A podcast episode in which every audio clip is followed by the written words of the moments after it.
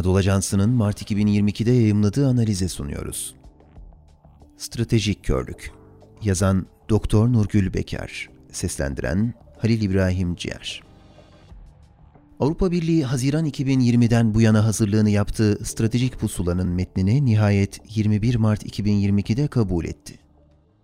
Pusula 24-25 Mart 2022 tarihlerinde yapılan Avrupa Birliği zirvesinde de liderler tarafından onaylandı. Liderler zirvesinde stratejik pusulanın onaylanmasının yanı sıra Rusya'nın saldırganlığı ve enerji konularında önemli kararların alınması, önümüzdeki dönemde AB gündeminin daha çok jeostratejik meseleler olacağını göstermesi açısından önem taşıyor.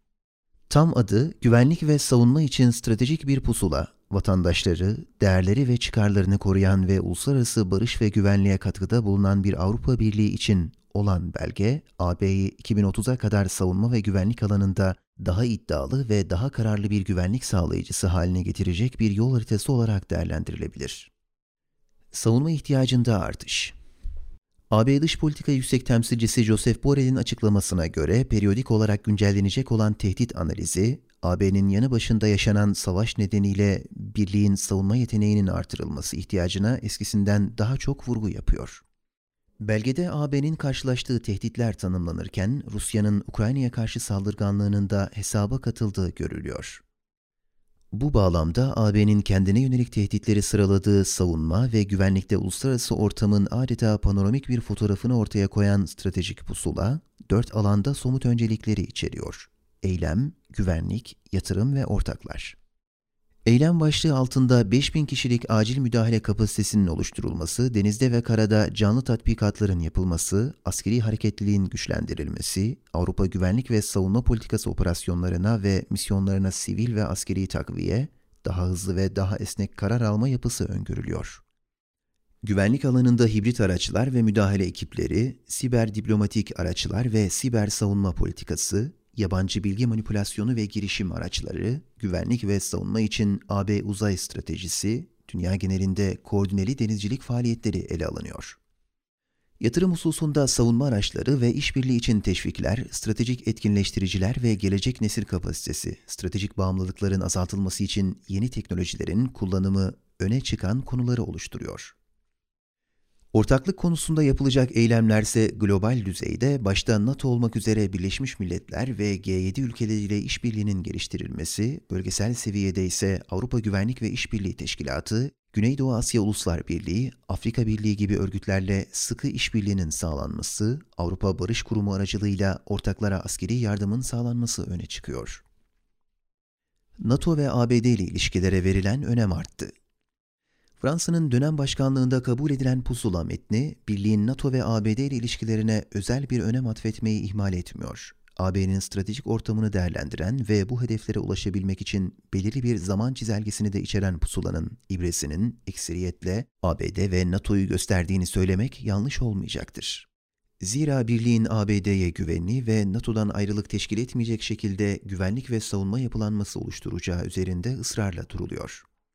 Bu noktada AB'nin şanssızlığının kendi güvenliğini sağlamada üyeleri dışındaki ülkelere daha bağlı olduğunu Rusya-Ukrayna savaşını akılda tutarak bir kez daha hatırlamak gerekiyor. Bir başka ifadeyle sadece AB içinde güvende olmak yetmiyor. Rusya, Ukrayna ve Türkiye gibi Avrupa güvenliği için stratejik ülkelerinde istikrarlı ve barış içinde olması gerekiyor. Diğer yandan Balkanlardaki suların durulması, Afrika'daki başarısız devletlerin istikrara kavuşması, uluslararası düzensiz göçün ve sonuçlarının kontrol altına alınması, siber tehditlerin üstesinden gelinmesi ve elbette birlik içinde savunma ve güvenlik alanında ortak bir dilin oluşturulabilmesi icap ediyor. Stratejik pusulanın AB üyeleri için güvenlik çıkarlarını tanımlamada ilk defa ortak bir konsept ortaya koyması AB açısından ümit verici olabilir. Ayrıca Rusya-Ukrayna savaşının pusulanın uygulanabilirliğini hızlandıracağına yönelik destek vereceği de düşünülebilir. Ancak unutulmamalı ki 1990'larda Balkanlarda yaşanan savaşlar nedeniyle ortak bir güvenlik ve savunma kimliği teşkil etmeye çalışan birlik bu konuda çok da ileri gidememişti.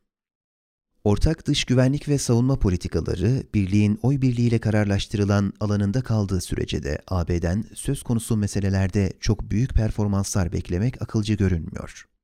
Stratejik pusulada ifade edildiği gibi gönüllü veya isteğe bağlı olarak kurulacak mekanizmaların ne kadar işlevsel olacağı tartışılır. Şimdiden 5000 kişilik acil müdahale gücünün çekirdek personelini Almanya'nın sağlayacak olmasıyla ilgili tartışmalar mevcut. Üstelik AB kendi güvenliği ve savunması hususunda hep yaptığı bir hatayı bu kez de tekrar ediyor ve pusulada Türkiye'ye yönelik ifadelerle bu hatanın altını çizmiş oluyor. Türkiye ile ilişkiler AB Stratejik Pusula belgesinde iki yerde birliğin stratejik çerçevesinin tarif edildiği ilk bölümünde ve işbirliklerinin tanımlandığı beşinci kısmında doğrudan Türkiye'den bahsediliyor. Ancak iki bölümde de Türkiye'nin adaylık statüsüne sahip bir ülke değil, stratejik partner olarak değerlendirilmesi gerek AB-Türkiye ilişkisi gerekse AB güvenliği açısından dikkat çekici. Belgede Türkiye hakkında dikkat çeken diğer bir husus, AB'nin taleplerine cevap verildiği ölçüde ikili ilişkilerin ilerletilebileceği mesajının verilmesi, aksi takdirde işbirliğinin gerçekleşmeyeceğinin ifade edilmesidir. Ancak dünya siyasetinde etkin bir güvenlik ve savunma aktörü olmak isteyen AB'nin kendi çıkarlarını gerçekleştirme hususunda Türkiye'nin yerini layıkıyla teslim edememesini stratejik bir körlük şeklinde analiz etmek yanlış olmayacaktır. Özellikle Doğu Akdeniz'de yaşanan gerginlikte Türkiye'yi uluslararası hukuka aykırı hareket etmekle ve AB üyesi ülkelerin egemenlik haklarını çiğnemekle suçlayan AB, stratejik pusulada sergilediği tutumla Türkiye'nin egemenlik haklarını görmezden geliyor. Belgenin genelinde NATO'nun Avrupa'nın temel savunma örgütü olduğunun ve NATO ile işbirliğinin vurgulanmasına rağmen Türkiye'nin bir NATO üyesi olmasının da hak ettiği değeri görmediği anlaşılıyor.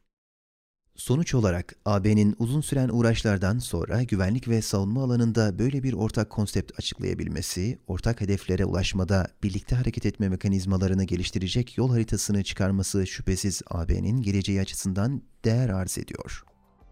Ancak AB'nin güvenlik ve savunmada uluslararası siyasette kayda değer bir güç, etkili bir aktör olması için stratejik pusulanın kabul edilmesi yeterli değil, uygulanmasının gerçekleşmesi de önem arz ediyor.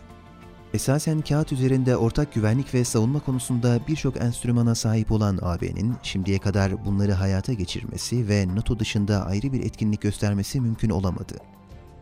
Bu bağlamda AB'nin ilgili konularda içerideki karar alma sürecini pratikte hayata geçirebilmesinin yanı sıra dışarıda Türkiye gibi partnerleriyle işbirliğinde doğru kanalları bulma başarısını gösterip gösteremeyeceği stratejik pusulanın gidişatını belirleyecektir. Doktor Nurgül Bekar, Ufuk Üniversitesi İktisadi ve İdari Bilimler Fakültesi Siyaset Bilimi ve Uluslararası İlişkiler Bölümü öğretim üyesidir. Makalelerdeki fikirler yazarına aittir ve Anadolu Ajansı'nın editoryal politikasını yansıtmayabilir. Spotify, Apple Podcast ve AA Sesli hesabından yayınladığımız podcastlerimize abone olmayı lütfen unutmayın.